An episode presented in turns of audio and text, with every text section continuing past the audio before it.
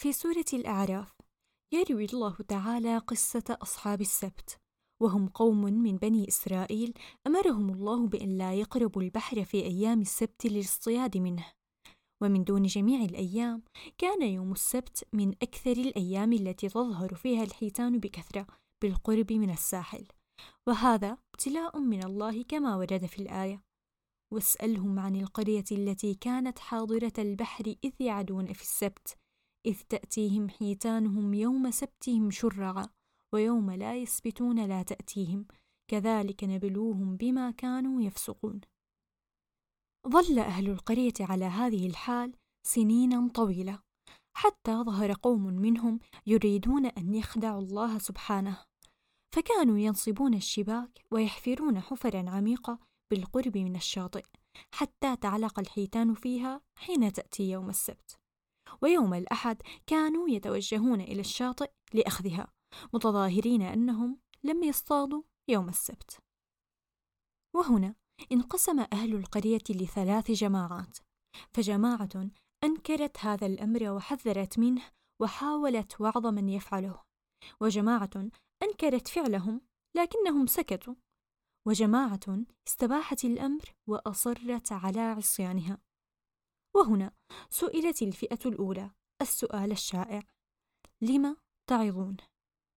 وإذ قالت أمة منهم لم تعظون قوما الله مهلكهم أو معذبهم عذابا شديدا؟ فما ظنكم يكون الجواب؟ السلام عليكم اسمي حنين وحاء هو البودكاست الخاص بي. أتناول به مواضيع ثقافية ودينية وتوعوية. هذه الحلقة هي الحلقة الثانية من سلسلة آية الخاصة بشهر رمضان المبارك. تطبيقا لأمر النبي صلى الله عليه وسلم. بلغوا عني ولو آية. قيل لي مرة أن وعظ الناس أمر شاق ولو كنت مكانك لما حدثت أحدا بخطئه بل أدع الخلق لخالقهم. لم تعظون؟ الله موجود وهناك حساب وجزاء وعقاب فما شأننا بالناس؟ علينا أنفسنا ولن يضرنا من ضل إذا اهتدينا. فلا نحن على يقين أننا سندخل الجنة ولا نحن سنحاسب عن الناس. لعلك سمعت شيئا من هذه الأقوال أو وقعت عينيك على إحدى هذه الجدالات. هذا الحوار الذي يتكرر كثيرا نجده شائعا من مئات السنين. فلنعد إليه. فلما سئل أولئك الصالحون المصلحون في تلك القرية لم تعظون قوما الله مهلكهم؟ قالوا معذرة إلى ربكم ولعلهم يتقون. أي موعظتنا لهم معذرة إلى الله تعالى حتى لا يؤاخذنا بترك الأمر بالمعروف والنهي عن المنكر اللذين أوجبهما علينا ولعلهم يتقون فيقلعون عما هم فيه من المعصية. علمتني هذه الآية درسا عظيما. وهو أن الغاية الأولى والأهم من وعظ الناس ليست إصلاحهم بل تطبيقا لأمر الله تعالى بالأمر بالمعروف والنهي عن المنكر. ولا نلبث طويلا لنعرف النتيجة. ففي الآية التي تليها يرينا الله عاقبة هذا الأمر. فلما نسوا ما ذكروا به أي لما ترك العصاة من أهل القرية ما ذكرهم به الصالحون الناهون عن المنكر؟ أنجينا الذين ينهون عن السوء وأخذنا الذين ظلموا بعذاب بئيس بما كانوا يفسقون. هذا الفعل الثقيل على أنفس البعض كان سبب نجاة من فعله. بل ينبئنا الله تعالى في مواضع كثيرة من القرآن الكريم ما للأمر بالمعروف من فضل وخير. فهذا الفعل جعلنا خير أمة. كنتم خير أمة أخرجت للناس تأمرون بالمعروف وتنهون عن المنكر. ونزل به أمر من السماء.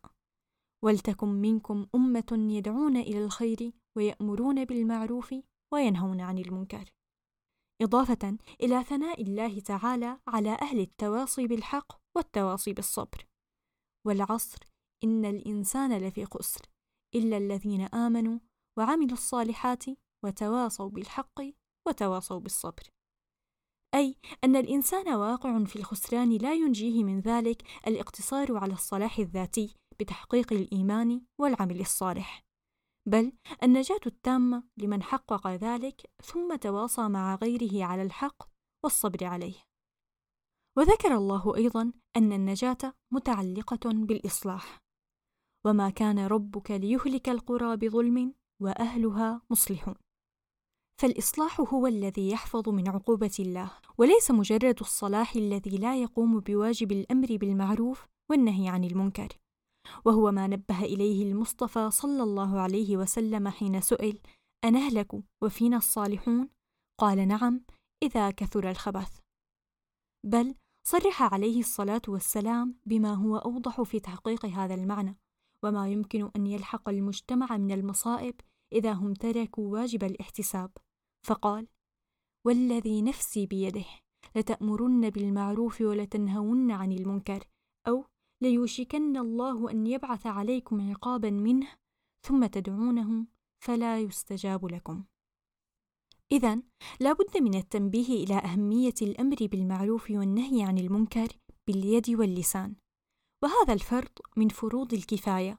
يختص بأهل العلم الذين يعرفون كون ما يأمرون به معروفا وما ينهون عنه منكرا. والأمر بالمعروف والنهي عن المنكر ثابت بالكتاب والسنة وهو من واجبات الشريعة المطهرة وأصل عظيم من أصولها.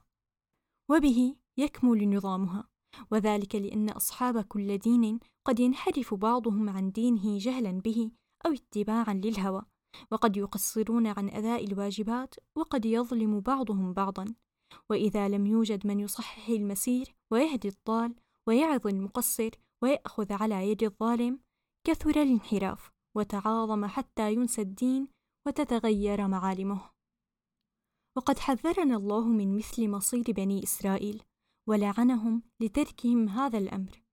فقال تعالى لعن الذين كفروا من بني إسرائيل على لسان داود وعيسى بن مريم. ذلك بما عصوا وكانوا يعتدون. كانوا لا يتناهون عن منكر فعلوه لبئس ما كانوا يفعلون.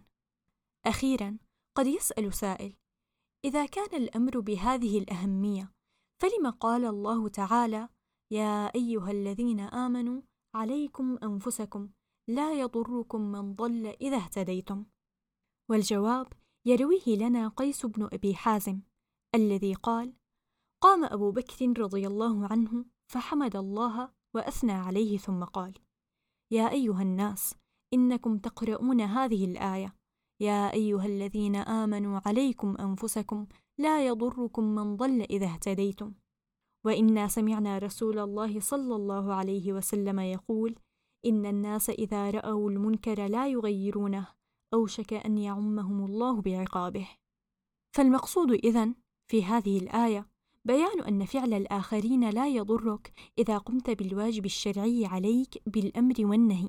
فهنا لا يكلفك الله أن ينتهي البشر عن أفعالهم فهذا مما لا قدرة لك عليه. فإذا اهتديت وأمرت بالمعروف ونهيت عن المنكر فلن يضرك فعل أحد. إذا أعجبتك الحلقة لا تنسى الاشتراك في القناة وترك تعليق بسيط. شكرا لاستماعك وإلى اللقاء.